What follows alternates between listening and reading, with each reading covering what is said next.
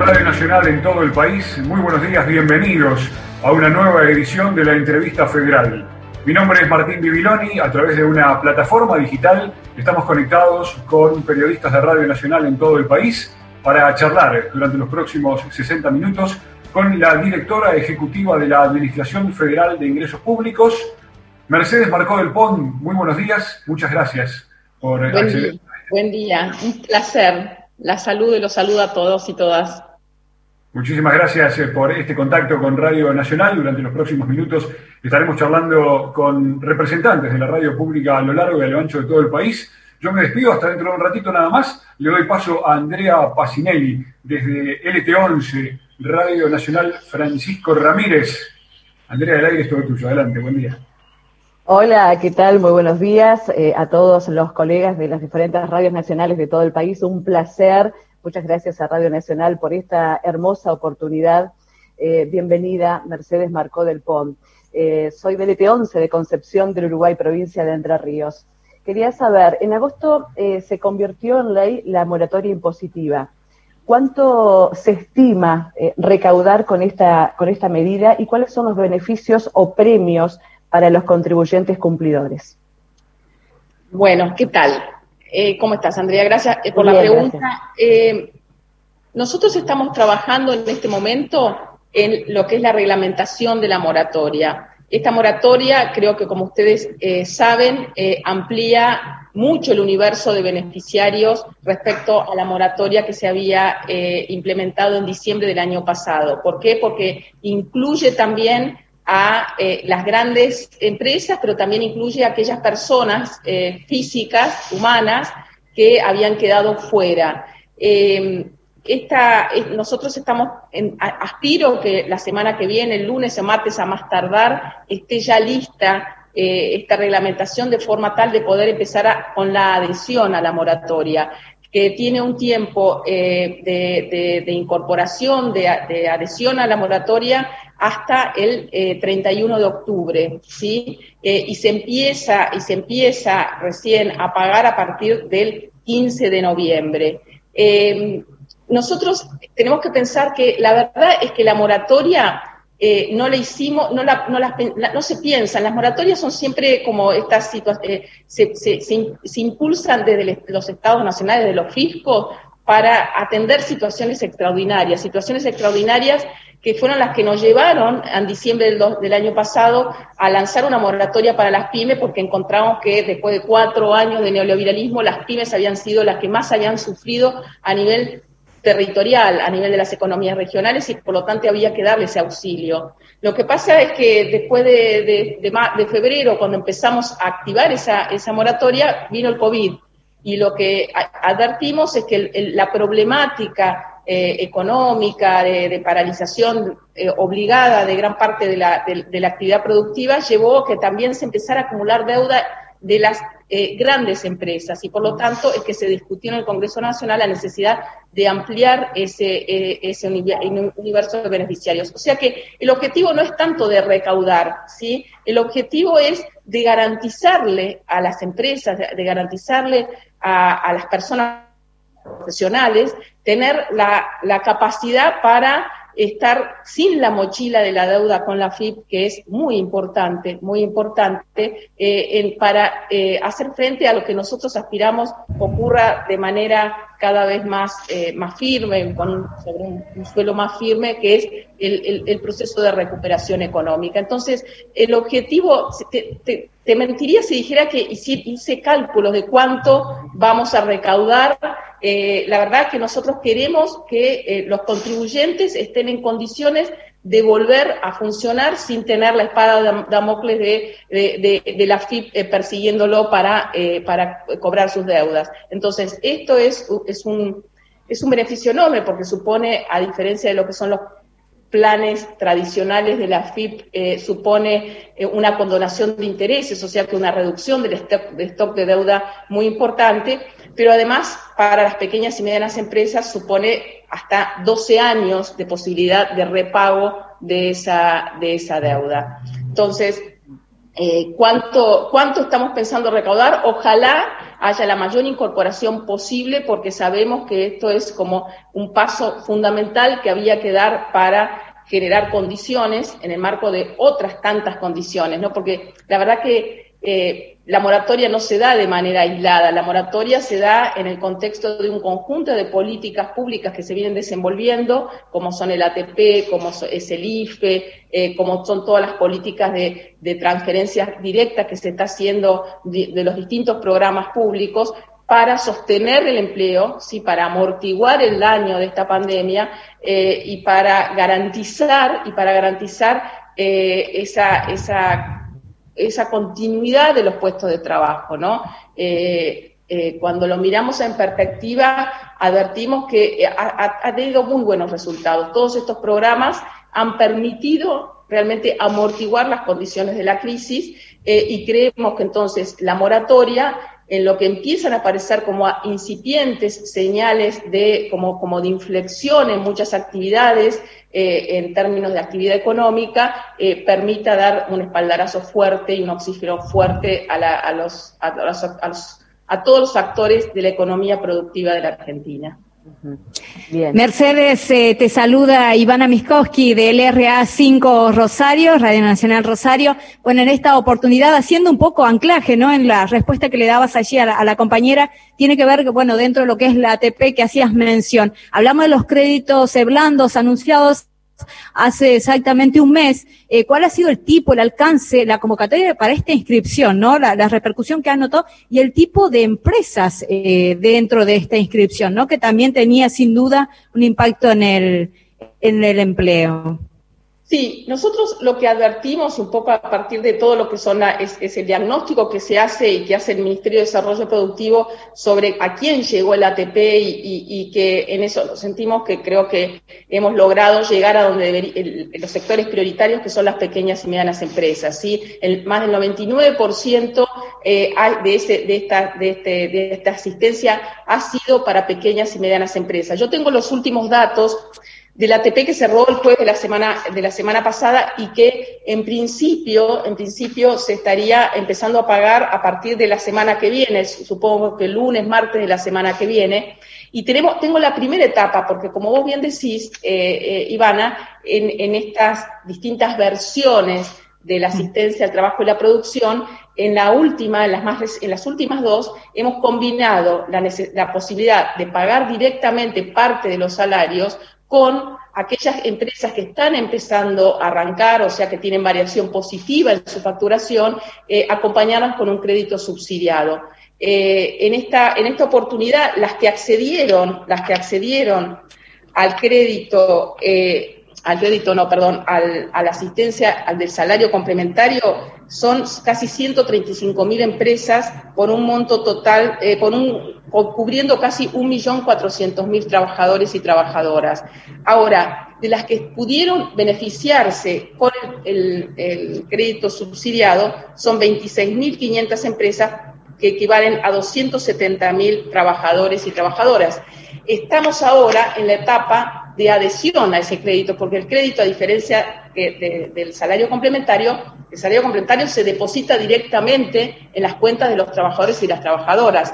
El, crédito lo tiene que aceptar la empresa, obviamente, eh, lo toma la empresa y con obligación de transferir esos recursos De ahí la adhesión es distinta, ¿no? Eh, porque ahí ya la empresa asume un crédito, un crédito súper blando, es un crédito ahora que es del 15% la tasa, eh, la tasa de interés, es una tasa de interés real negativa, muy negativa, eh, y entonces en los próximos días vamos a saber cuál va a ser el porcentaje de adhesión a lo que es el crédito, al crédito subsidiado.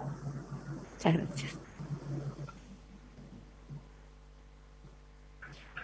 Muy bien, estamos conversando con la administradora, de la titular de la Administración Federal de Ingresos Públicos, Mercedes Marco del Pont. Continuamos entonces con los representantes de Radio Nacional en todo el país. Le propongo, Mercedes Marco del Pont, viajar a la ciudad de San Luis. Así nos está escuchando Ayelén Britos. Ayelén, ¿nos estás escuchando? Adelante. Sí, Ayelén, te escuchamos. Adelante. Ayelén, ¿dónde estás? Bueno, allá en Brito Ahora sí, adelante. Día para todos. La verdad que pregunta tiene justamente la suspensión de los seguros para las PINs y las ejecuciones fiscales. Aquí en San Luis muchas PINs están trabajando, están luchando en esta pandemia. ¿Y cuál es la situación? Eh, se te cortó, Ayelen, un poco. A ver. A ver, Ayelen, si podemos repetir pausadamente la pregunta, porque tenemos un problema de conectividad. No, Raúl Carelo, Raúl Carelo está en pregunta? A ver, a ver, sí, a ver, poder... Favor. Ayelen, te escucho. Bien, bien. Bueno, la pregunta justamente tiene que sobre la suspensión de los embargos para las PYME y las ejecuciones fiscales. Sí, bueno, no, nosotros hemos venido suspendiendo ya de hace largos meses lo que son las, las medidas cautelares y los embargos y las ejecuciones eh, eh, para toda, toda el entramado de, eh, empresas de, la Argentina. Esto obviamente es en, sintonía con lo que advertimos que es una situación extraordinaria que se está viviendo de crisis en, en nuestro país, en el mundo y en nuestro país. lo que sí eh, creemos que la moratoria, la moratoria, y por eso es muy importante que ustedes a su vez puedan ser factores de, difusión de este, de este instrumento, que realmente es muy, pero muy beneficioso para eh, todas las empresas, más allá, cualquiera sea su tamaño, las cooperativas, los profesionales, eh, los autónomos. ¿Por qué? Porque realmente supone una posibilidad que no, no se repite, salvo en, situaciones extraordinarias, de tener una reducción muy fuerte de la carga de la deuda, pero también tener un financiamiento muy largo y una tasa de interés baja, como va a ser en los primeros meses del 2% y después una tasa variable.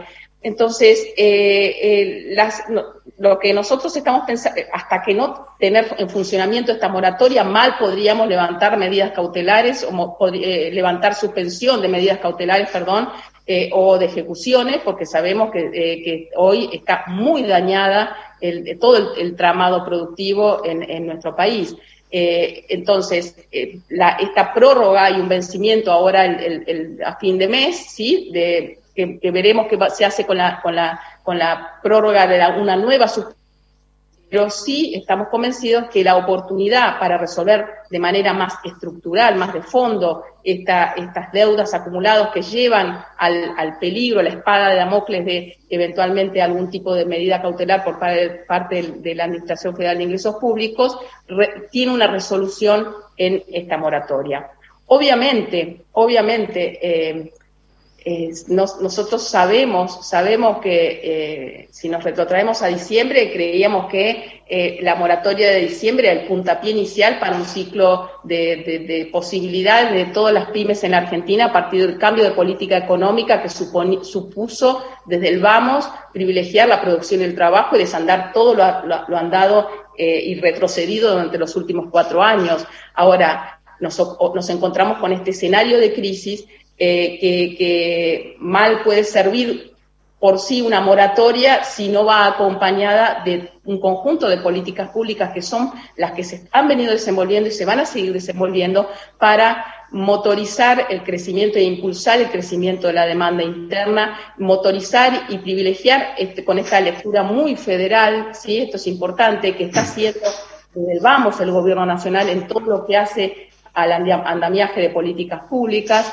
eh, eh, y por eso creemos que es una combinación. La moratoria es un puntapié inicial, pero tiene que ir acompañada de la continuidad y de la profundización eh, y de la sintonía quizás más fina y del abordaje de las heterogeneidades que está mostrando hoy el, país y también los distintos sectores productivos para llegar más eficientemente con las distintas decisiones de política económica, productiva eh, y, promocional. O sea que en eso llevar la tranquilidad de que eh, la, FIP no va a tener una actitud eh, de, persecución en contextos de esta, de esta, de esta crisis. También saber, también esto nosotros hemos hecho algunas excepciones, ¿no? Para, para este tipo de medidas de suspensión. Nosotros hemos levantado suspensiones para, para atender o seguir, eh, continuar con nuestra política de fiscalización, por ejemplo, con lo que fue las cuentas OCDE, ¿no? Esto también hay que decirlo.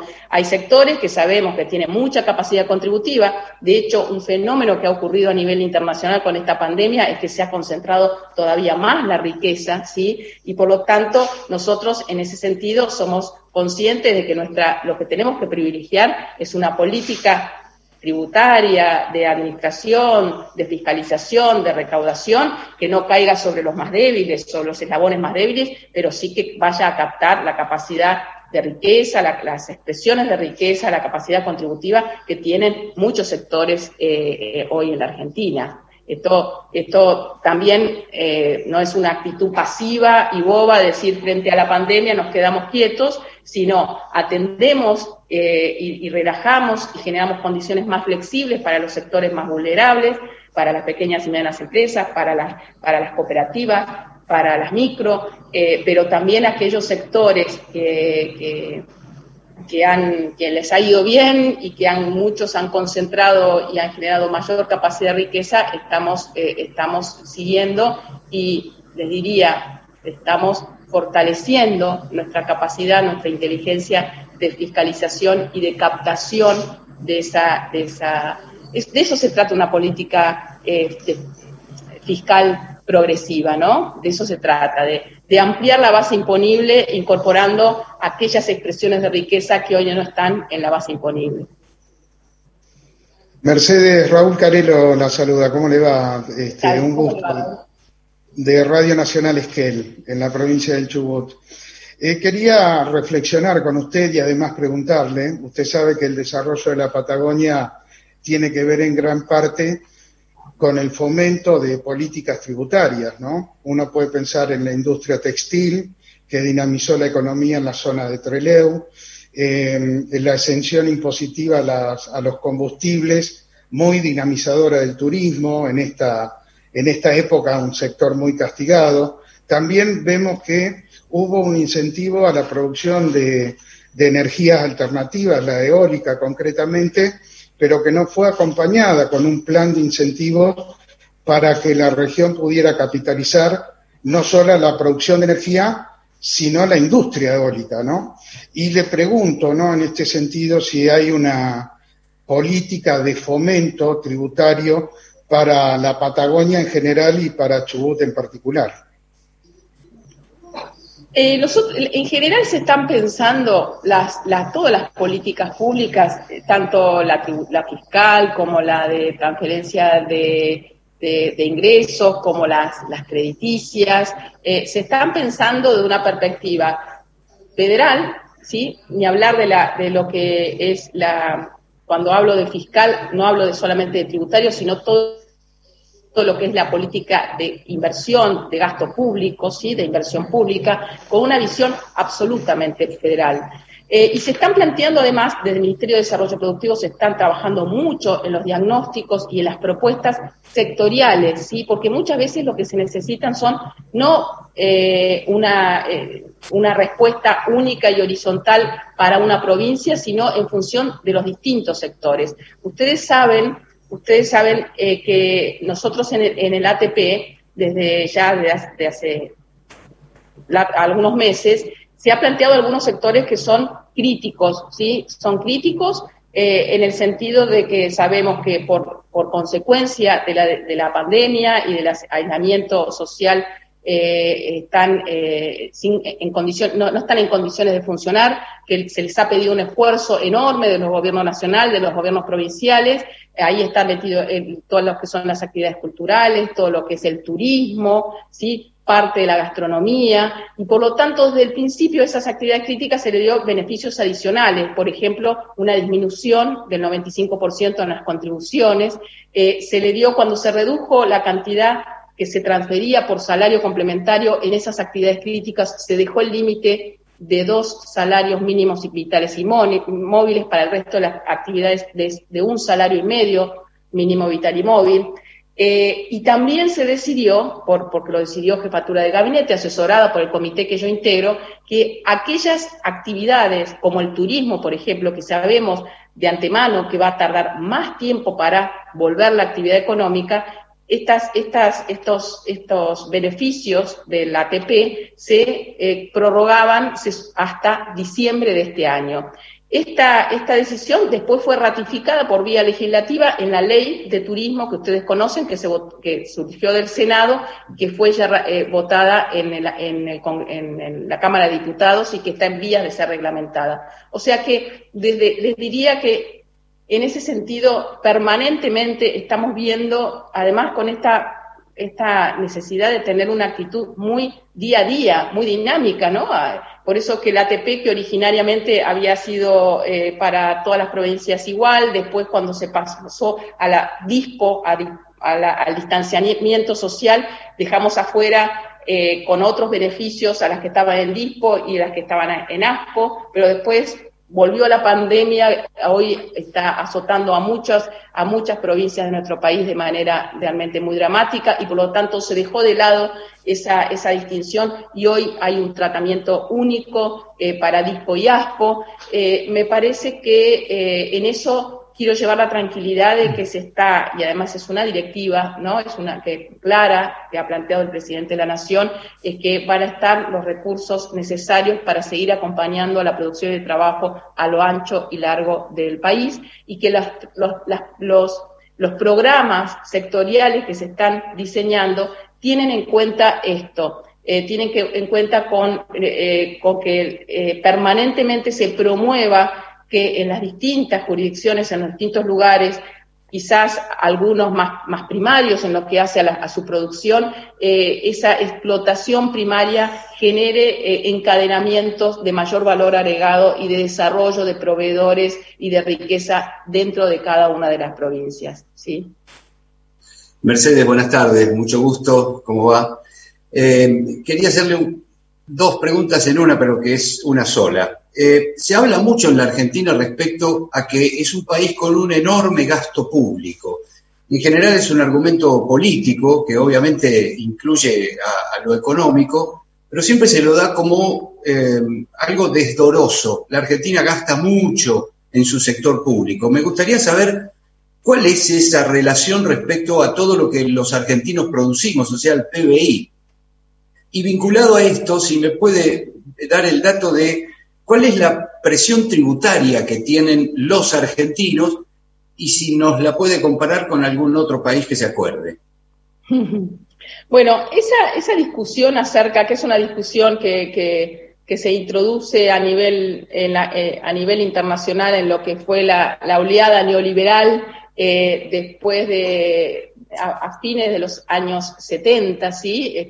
este cambio de paradigma que se da a nivel global, donde lo que empieza a, predominar por distintos factores que no vamos a, nos pasaríamos toda otra mañana para, para, pero estaría bueno, dedicamos otra mañana para discutir este, este, este cambio que ha habido a nivel de, funcionamiento del capitalismo, ¿no? Eh, donde esta predominancia de lo que es esta lógica de mercado neoliberal, de, de regulación, de, mm. liberalización, de el Estado se aparta, se le cede al mercado la, la, capacidad soberana para decir qué pasa con la distribución del ingreso, qué pasa con la, acumulación productiva. Esto que nosotros, muchos de los economistas, hemos llamado el, proceso de globalización financiera o de financiarización, de, donde la capacidad de generar eh, riqueza eh, eh, se desplaza del trabajo hacia hacia la timba financiera. Y en, en, ese marco es que aparece esta demonización acerca del rol de los estados, obviamente, y por lo tanto de la dimensión de los estados eh, y, del gasto público. También hay, hay mucha...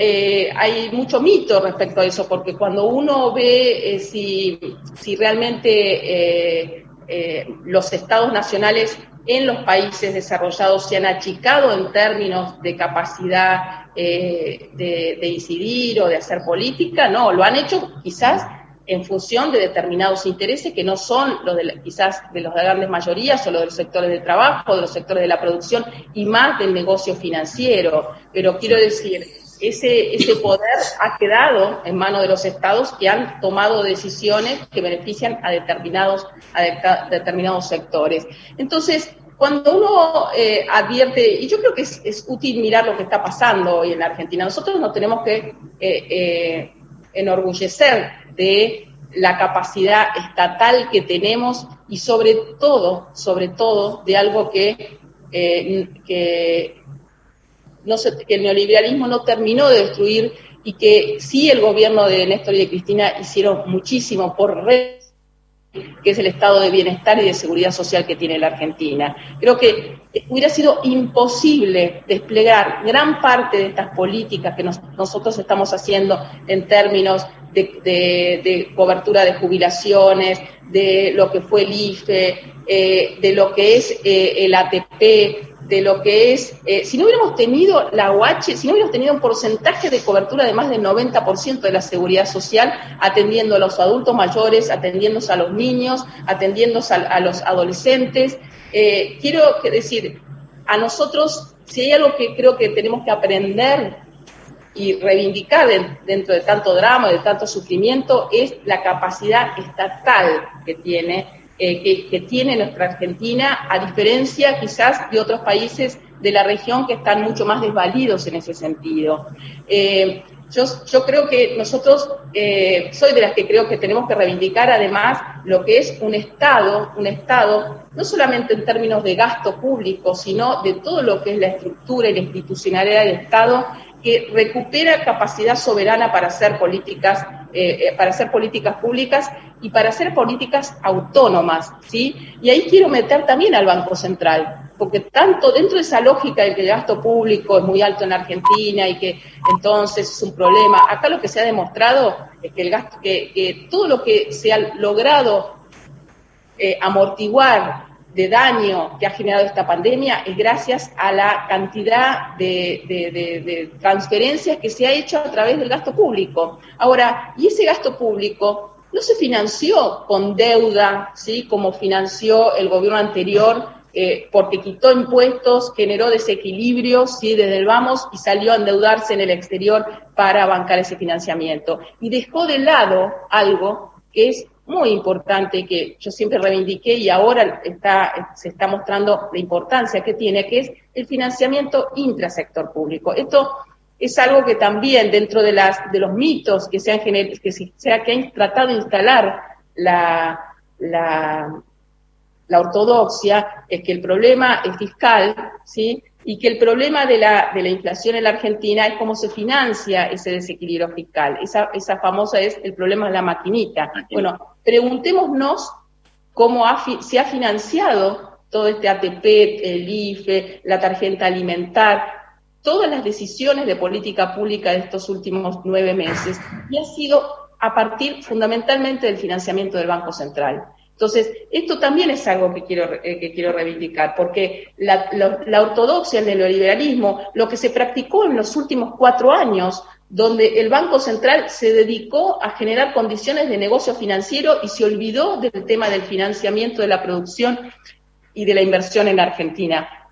Entonces, eh, eh, perdón que no está con tu, eh, eh, Carlos, que, Carlos, que no es, no, es, parte de tu pregunta, pero me parece que, que nosotros tenemos que reivindicar la capacidad que hemos recuperado a partir de un Banco Central que tiene las atribuciones, tenía las facultades, porque las recuperamos en el año 2011 cuando cambiamos la Carta Orgánica del Banco Central con Cristina, que le dijimos al Banco Central que además de ocuparse de la inflación se tenía que ocupar de la producción del trabajo y de la equidad, y esos instrumentos son los que en los últimos nueve meses hemos desplegado y que ha permitido financiar a través de adelantos transitorios, transferencia de utilidades, o sea, maquinita, ¿sí? Es así. Eh, y en un proceso de desaceleración de la inflación, de desaceleración de la inflación, financiar estas políticas públicas. Es un banco central que le ha permitido, además, haciendo uso de sus facultades, decirle a los bancos, bueno, ahora tienen que prestar a, prioritariamente a, a las empresas, y tienen que eh, pagarle a los depositantes a plazo fijo una tasa de interés que no puede bajar de este piso. Se ha otra vez eh, puesto a regular las condiciones del crédito.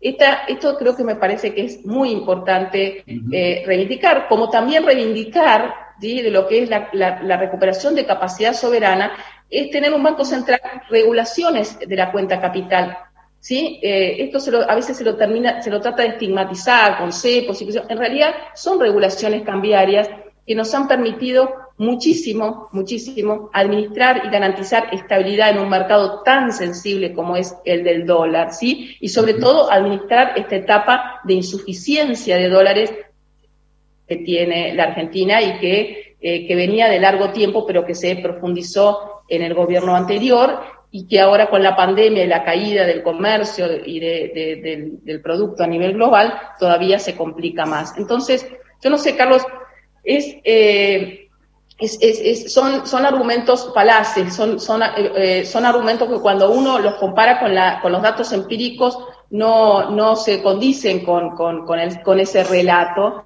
eh, y, que, y que, bueno, si quieren después les mando los, los, cuadros donde se compara la, eh, entre los países de la región, entre los países de la OCDE, que tienen, tienen cargas tributarias, sobre todo en determinadas alícuotas y en, determinados impuestos, que hoy eh, eh, me llama la atención cómo se raja la vestidura, un sector muy de los realmente que acumulan acervos de riqueza muy importante en nuestro país frente a la eventual, frente a lo que es esta propuesta de un impuesto a la riqueza como la que el que se va a discutir eh, prontamente en el Congreso en el Congreso de la Nación.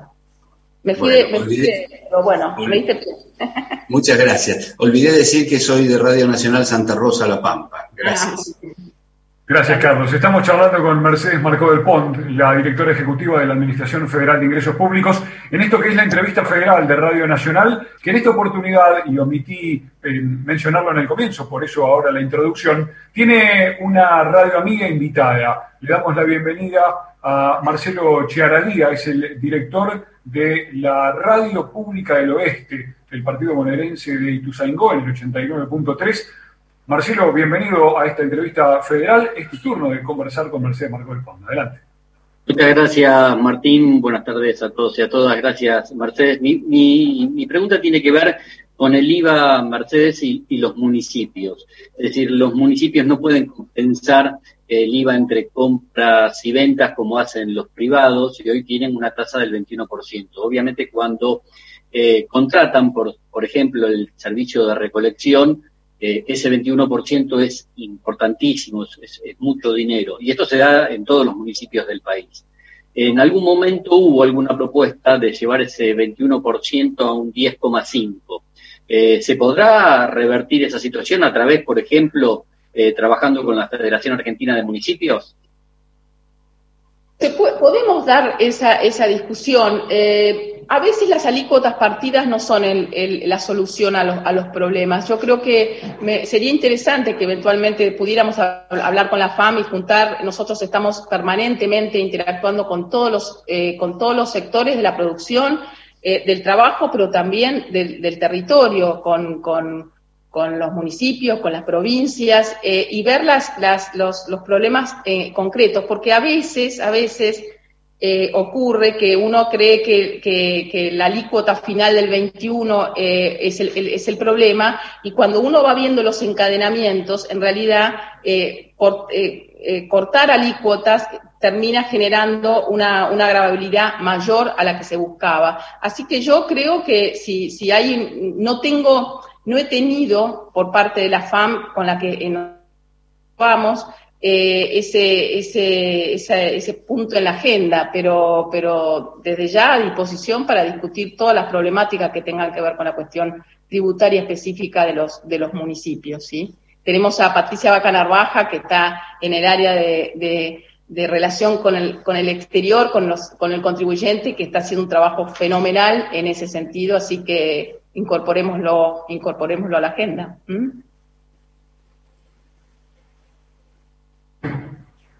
Em, ¿Cómo le va, Mercedes? Muy buenas tardes, muy amable por eh, eh, darnos la posibilidad de acceder a este diálogo. Mi nombre es Patricia Coria, soy periodista de LB4 Nacional San Rafael en la provincia de Mendoza. Precisamente la provincia de Mendoza ha eh, delineado el plan denominado Mendoza Activa, a través del cual ha postulado la devolución del 40% de las inversiones hechas por los sectores privados a, través de diferentes herramientas, el 20% en efectivo a través de aportes no reintegrables, el 10% a través de un bono fiscal para el pago de impuestos eh, locales y el 10% restante a través de un crédito billetera cuyo objetivo ser utilizado en compras destinadas a sectores muy castigados en la provincia de Mendoza, cual es, por ejemplo, el del turismo, el esparcimiento, la, gastronomía. Obviamente esto tiene el gran objetivo de la reactivación, no solamente en lo inmediato, sino también en, los meses posteriores.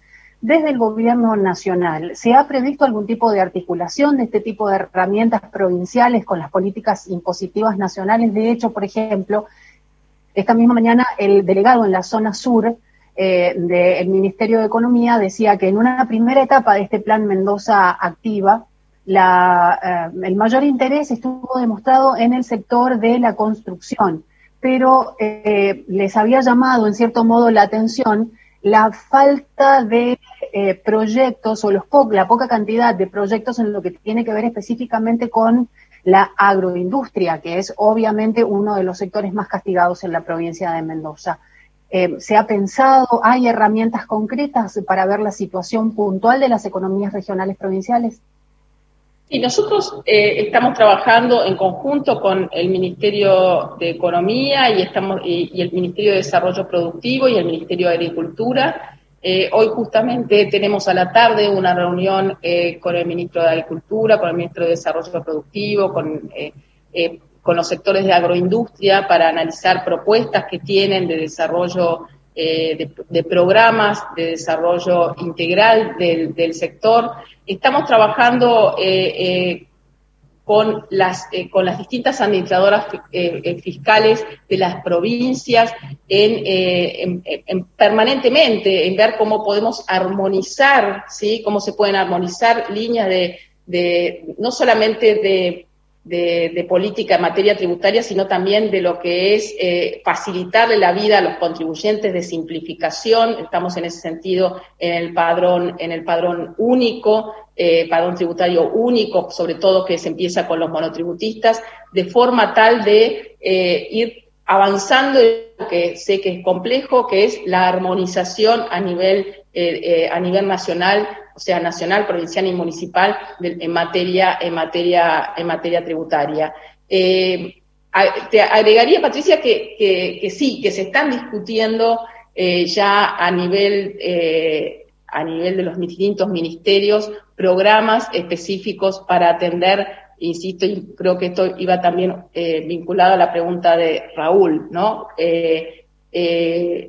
políticas sectoriales. Y esas políticas sectoriales, algo que ha planteado claramente el presidente de la Nación, es que cada cosa se tiene que discutir con, con, las, con las provincias, con los gobiernos provinciales, porque ese impulso a proyectos agroindustriales, a proyectos de inversión, eh, a proyectos que tienen que ver con el desarrollo más eh, tecnológico, necesariamente tienen que estar bien, bien coordinados eh, con eh, cada, uno, cada una de, las provincias de nuestra Argentina.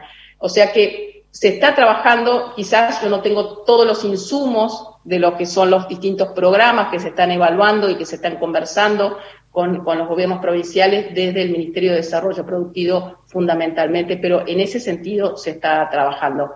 ¿Por qué? Porque creo que eso el, Ministro de Desarrollo Productivo de alguna manera lo ha planteado nosotros en estos meses, cuando hacia a partir de enero, febrero, que creíamos que íbamos a empezar a plantear políticas de estímulo de la demanda, de facilitar crédito, etcétera, para avanzar en el proceso de, de, salida de la recesión que había dejado el gobierno anterior, nos encontramos con una situación totalmente distinta, donde todos los esfuerzos los tuvimos que poner en amortiguar los efectos de la crisis, ¿sí? A tratar de no ya generar nuevos empleos, sino de tratar que se destruyeran empleos, ¿sí? No allá a, tratar de generar nuevas inversiones, sino tratar de que las capacidades instaladas ociosas eh, se, se, utilizaran dentro de los máximos posibles en un contexto de aislamiento y de parálisis como que eh, se implementó sobre todo en los primeros meses de pandemia.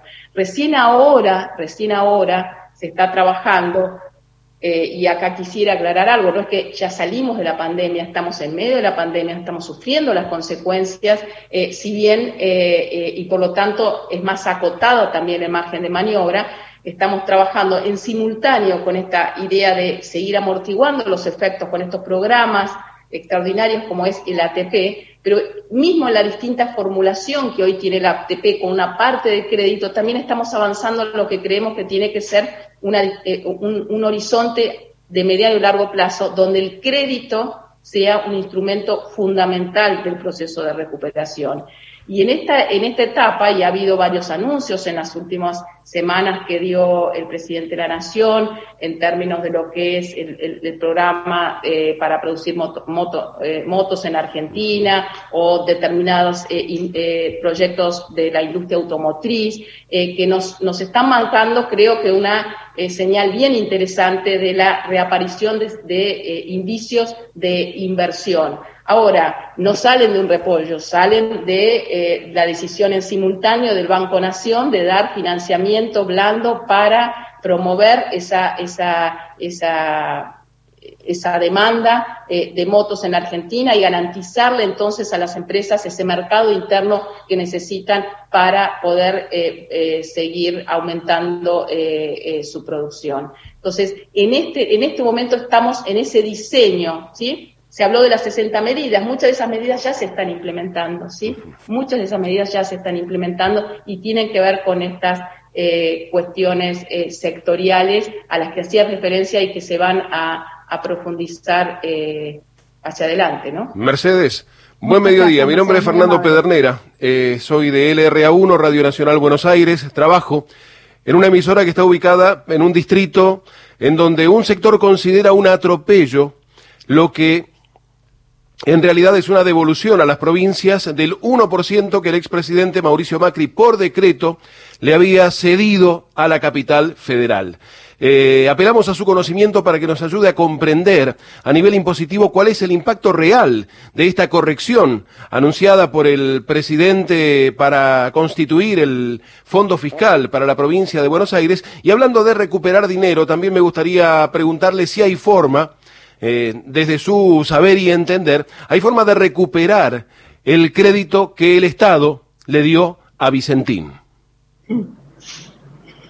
Bueno, Fernando, está bien que me, hagas esa pregunta porque en un momento tan, tan dramático, donde, donde se, advierte, se advierte tanta irracionalidad, donde se advierte tanta irresponsabilidad por sectores eh, no solamente de los medios, sino también de la dirigencia política, explicar eh, de qué se trata esto eh, frente a la desinformación, ¿no? Porque se ha dicho que esto afectaba a las provincias y que esto era modificar la ley de coparticipación. lo que hay que aclarar es que la, es la, que la ciudad de Buenos Aires no está, porque la ciudad de Buenos Aires, como como ciudad autónoma de Buenos Aires es posterior a la, creación de la ley de coparticipación. Por lo tanto, eh, eh, la ciudad de Buenos Aires aparece lo que nosotros llamamos eh, devolución, aportes secundarios, ¿no? una, una coparticipación secundaria. La coparticipación primaria es la que se dice, bueno, a ver, de todo lo que se recauda, ¿cuánto le toca a las provincias y cuánto le toca al Tesoro Nacional, al Gobierno Nacional? Esa es la primaria. Eh, y después el gobierno nacional asigna en función de las distintas políticas, bueno, de esa parte de lo que es el del tesoro es lo que el macrismo en el año 2016 ¿sí? le, eh, le, otorgó a la ciudad de Buenos Aires a cambio de lo que se suponía, que se suponía iba a ser el costo de la transferencia de la policía, el cerca, fue creo que 3.8, 3.7%, eh, cuando lo explicó ayer muy bien el presidente de la Nación y, hoy el gobernador de la provincia de Buenos Aires, en realidad el costo de ese traspaso era muy inferior. Hoy el presidente le escuché decir que estaba más cerca del 0,8% eh, que del 1%. Eh, bueno, en el año 2016, por decreto, por decreto, se de la coparticipación, digamos, de la nación, no de la parte que va a las provincias, se le, eh, se le devolvió, entonces se le otorgó este, estos tres puntos y medio. Ahora, lo que decide el gobierno nacional ahora es decir, bueno, frente a todas las, todas las, la, la situación estructural estructural de muy largo, de muy largo plazo, largo horizonte y, hacia atrás que arrastra la provincia de Buenos Aires en, en términos de insuficiencia de aporte de la coparticipación, ¿sí? Eh, hay que decirlo, eh, hoy Axel lo planteó, aporta el, el 40% de lo que es de la recaudación y solamente recibe el 21%, hay unas asimetrías enormes en términos de todo lo que es el gasto en, distintos ámbitos, pero en seguridad en particular. Entonces, lo que hace el, gobierno nacional, el presidente de la nación, es devolverle este, un punto por ciento ¿sí? de lo que a, la, provincia de Buenos Aires para eh, para fondear, para financiar este programa especial que ya anunció el, gobernador en materia eh, de seguridad, que como eh, es bueno decirlo también, no tiene precedentes, ¿no? Porque eh, no solamente aborda la cuestión salarial, sí, de recomposición salarial, sino otras tantas eh, reivindicaciones y, legítimas reivindicaciones y, demandas que venían de la fuerza que tienen que ver con la salud,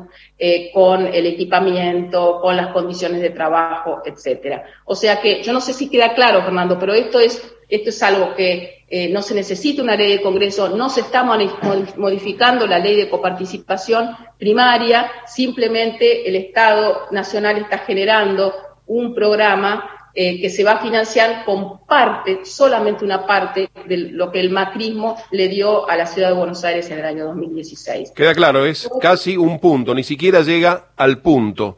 Y la otra parte de la pregunta tenía que ver con Vicentín, si será posible recuperar ese dinero? Nosotros estamos trabajando, a ver, eh, eh, gran parte, gran parte de, la, del gran, del gran de, todo el proceso de, regularidad que se se advierte en el caso del está vinculado a la deuda enorme con el Banco de la Nación Argentina, es una deuda de más de 300 millones de dólares, eh, y nosotros hemos trabajado en los últimos meses eh, en, torno a, una fiscalización de, cuál era la situación de deuda que se tenía con la FIP. Hemos encontrado enormes irregularidades.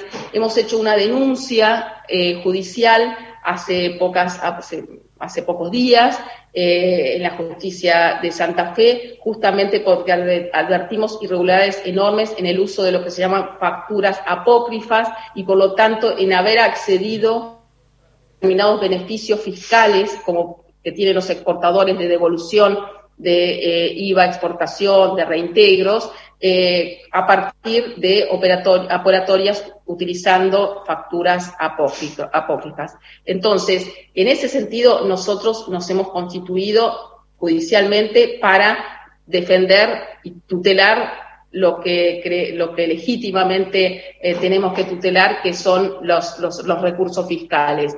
Estamos trabajando, estamos trabajando eh, muy en profundidad, porque creo que este, el, caso Vicentín nos, nos habla de toda una operatoria irregular que no tiene que ver solamente con una, eh, con una empresa, sino que tiene que ver con el funcionamiento de todo un grupo y por lo tanto en esa presentación que hemos hecho también impugnamos ¿sí? y pedimos que se discuta y se revea la decisión de venta de la empresa Friar que es parte del grupo eh, Vicentín. Así que eh, sí, lo estamos tomando con mucha seriedad y con, mucha preocupación porque, porque realmente pareciera que ahora ha quedado un poco fuera del foco la problemática de, lo que ha sido la quiebra de esta, empresa, pero hay que, hay que ver cuáles han, llegar hasta las últimas consecuencias en, eh, en el proceso de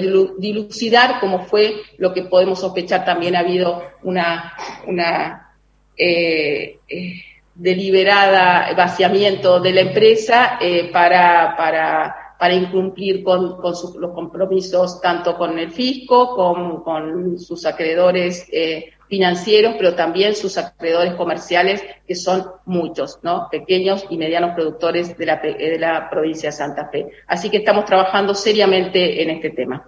Nos queda muy poquito tiempo y aún tres eh, periodistas por preguntar. Proponemos el viaje a Río Grande. Adriana, te estamos escuchando. Adelante. Eh, buenas tardes, Adriana Cabrera de Río Grande. Eh, muy buenas tardes, Mercedes, y gracias por, por, estar con nosotros en esta jornada, ¿no? Eh, bueno, si bien este, un poco estuvo hablando con nuestros compañeros en relación a algunas empresas y las irregularidades que tenían, eh, hacia principios de gestión, y hablo en diciembre, se identificó, decían, algo más de 950 financieras eh, de argentinos que tenían patrimonios y, en el exterior que no fueron declaradas por eh, los beneficiarios. Esas eh, este, colocaciones financieras, ¿en qué situación están y si la pandemia permitió que eso eh, se regularizara? ¿Qué tal, Adriana?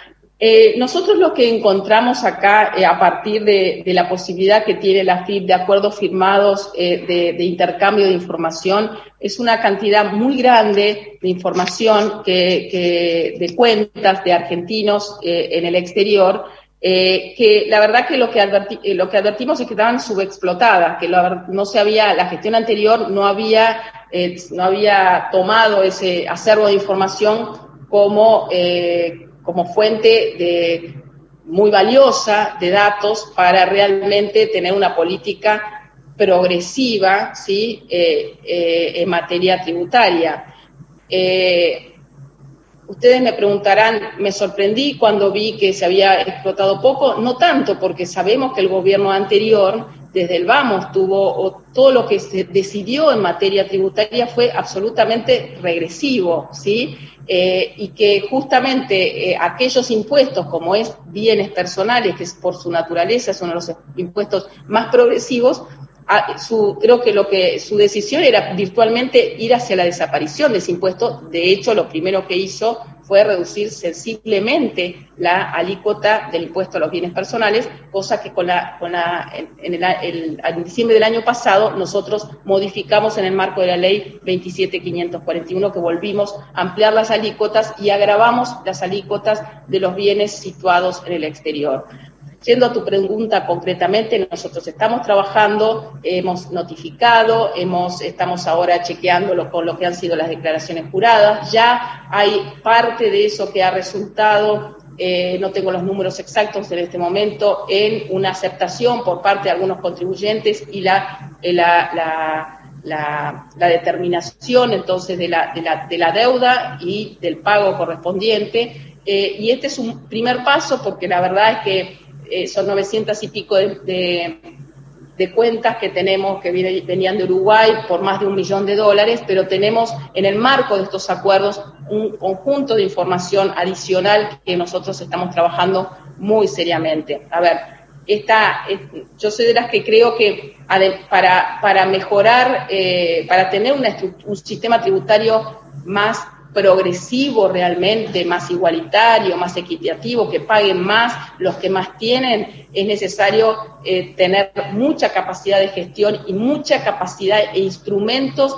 desde el Estado Nacional para poder hacerlo, ¿sí? Y por eso hay que tener la decisión política eh, y también los mecanismos para lidiar con esto que hoy ocurre a nivel global que se llama planificación tributaria. Me voy a donde pago menos, ¿sí? Y eso es con algo que estamos, que, que, tenemos que lidiar, pero tener que lidiar con instrumentos y con capacidad, si es necesario, no solamente con decisión política, sino con cambio en las normas, eh, en las normas eh, que sean, eh, que sean, que sean necesarias. Así que eh, nosotros estamos fortaleciendo muchísimo desde la FIP todo lo que es el, trabajo en torno a grupos económicos, sí, analizar todas las, todas las las ingenierías que se arman muchas veces para eludir o evadir el pago de impuestos, todo lo que es la discusión de fiscalidad internacional para ver cómo se arman todas estas plataformas, ¿sí? Offshore para eh, eludir eh, o evadir eh, impuestos. Estamos trabajando mucho en el tema de, de precio de transferencia, que son, canales ya muy estudiados donde también se elude mucho de la carga tributaria. Estamos poniendo mucho énfasis en, ese sentido, que en última instancia es, tratar de, captar mayor capacidad contributiva en los sectores en que realmente la tienen, ¿no? Mercedes, ¿cómo estás? Mariano Carabajal de Nacional Tucumán Mercedes Sosa. yo quería hacerte una pregunta que tiene que ver con algo muy importante de lo económico, que fue el acuerdo con los bonistas, que se dio también en el marco de, una pandemia, y también preguntarte sobre esa importancia del acuerdo y cómo poder traducirle al oyente nacional que está en su casa o en algún lugar escuchando qué importancia tiene este, esta renegociación de la deuda para la gestión del presidente Alberto Fernández. Gracias Mariano. Tiene, una importancia enorme, enorme en el sentido de que se logró con mucha eh, con mucho tiempo, pero con mucha convicción y con un trabajo además eh, muy coordinado, ¿no? con un liderazgo de Alberto Fernández eh, impresionante, poder sentarse en una negociación difícil frente a una dimensión de deuda impagable y sin antecedentes en, en, la celeridad y la intensidad de lo que había sido ese endeudamiento en un contexto global eh, tan, tan complicado. Yo creo que, volviendo a lo que hablaba hace un rato, que en términos de soberanía, creo que en economía hay que usar más la palabra soberanía, ¿no? De lo que es tener una capacidad soberana para decidir, eh, para, para, regular eh, el crédito, capacidad soberana para administrar el mercado de cambios, capacidad soberana para, para poder hacer políticas eh, eh, fiscales eh, progresivas o que atiendan las, urgencias, ni hablar de lo que ha sido esta negociación de la deuda, porque ha fortalecido enormemente la capacidad soberana. No se cedió un milímetro de soberanía en esta negociación. Se obtuvo lo que desde el principio, antes de ser presidente de la Nación, había planteado muy claramente el presidente de la Nación. Primero, tenemos que garantizar el crecimiento y nuestra capacidad de repago eh, y esas son las condiciones que no vamos a modificar. La prioridad es recuperar el crecimiento, el trabajo y la producción en nuestro país y a partir de ahí generar condiciones genuinas de repago, pero que no íbamos a, no íbamos a, poner en riesgo, ¿sí?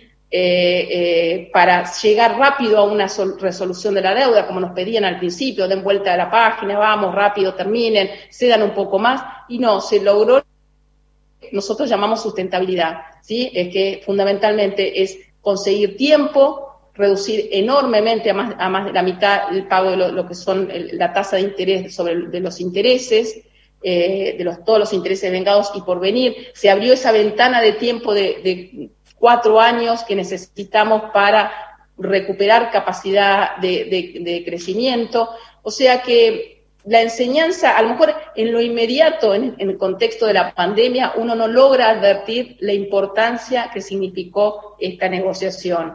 Eh, y, reivindicar esto de la, de la seriedad, eh, eh, de la seriedad con la que se tomó y con la, convicción con la que se tomó acerca de cuáles eran las prioridades que esto también lo extrapola un poco a la negociación que se viene hacia adelante, que es la negociación con el Fondo Monetario Internacional, y que ya ha planteado claramente el presidente de la Nación y también el ministro de Economía, y lo planteó antes eh, también de ser presidente Alberto, eh, y inmediatamente cuando se juntó con, el organismo, eh, con el Fondo Monetario Internacional, es que esta misma lógica de, de garantizar las condiciones para consolidar un proceso de crecimiento, de generación de empleo, eso eh, tenía que estar en la mesa de negociación desde el primer día. Entonces, eh, básicamente supone además una tranquilidad, porque en lo inmediato, ¿qué significa? Porque en lo inmediato también significa que para las empresas del sector privado, por ejemplo, le facilita, le facilita el horizonte enormemente haber salido del default eventualmente para tomar deuda, para tomar deuda comercial, tomar préstamos. También le facilita el proceso de reestructuración de deuda que tienen que hacer muchas provincias eh, de la Argentina, de haber salido del default. Eh, creo que esto tiene implicancias en materias financieras, pero también en horizonte temporal de sacarnos, de sacar del horizonte de problemas el tema de la deuda por unos años que eh, realmente es eh, importantísimo. Es importantísimo. Bien. Mercedes, ¿cómo estás? Te saluda Bianca Piacentini de LRA23, Radio Nacional San Juan.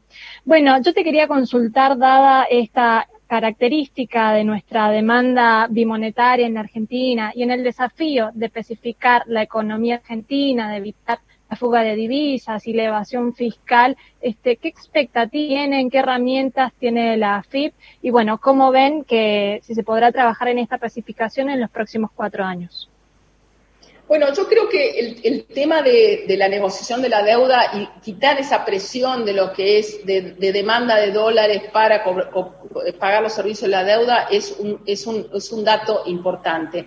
Yo, Blanca, vos lo planteás algo que sí, que es para mí es una obsesión y hace mucho tiempo que lo vengo estudiando y lo vengo, lo vengo discutiendo, que es el problema que supone ser una economía monetaria donde la Argentina es uno de los países que tiene eh, los argentinos en términos per cápita más dólares, como decía el otro día Miguel Pese, más dólares que algunos estados de los Estados Unidos en términos per cápita. Y que eso no es algo nuevo, es algo que lleva mucho tiempo, es, un, es un proceso muy estructural que, hace que con la convertibilidad y el uno a uno se consolidó enormemente. Eh, y, que, bueno, eh, supone, supone, supone además un condicionante muy fuerte y adicional al problema estructural de insuficiencia de dólares que tiene la Argentina, porque sabemos que Argentina es un país subdesarrollado, todavía muy primario, que exporta demasiada materia prima, le falta más avanzar en el proceso de incorporación de valor a esas exportaciones, que de eso se trata para buscar eh, un equilibrio comercial, un superávit comercial genuino y virtuoso, y no como el que tenemos ahora, que es producto de la, de la recesión, ¿no? Eh, y a esa, esa urgencia de transformar nuestra estructura productiva, nuestro patrón de, especialización y de inserción internacional hacia algo más industrial, se suma además el tema de eh, que el dólar se utiliza en la Argentina como un, como un activo financiero. Entonces, cuando permanentemente se plantea, y, a veces, ahora menos, porque se, creo que hay, Bien, las 13 y 4 en la República Argentina.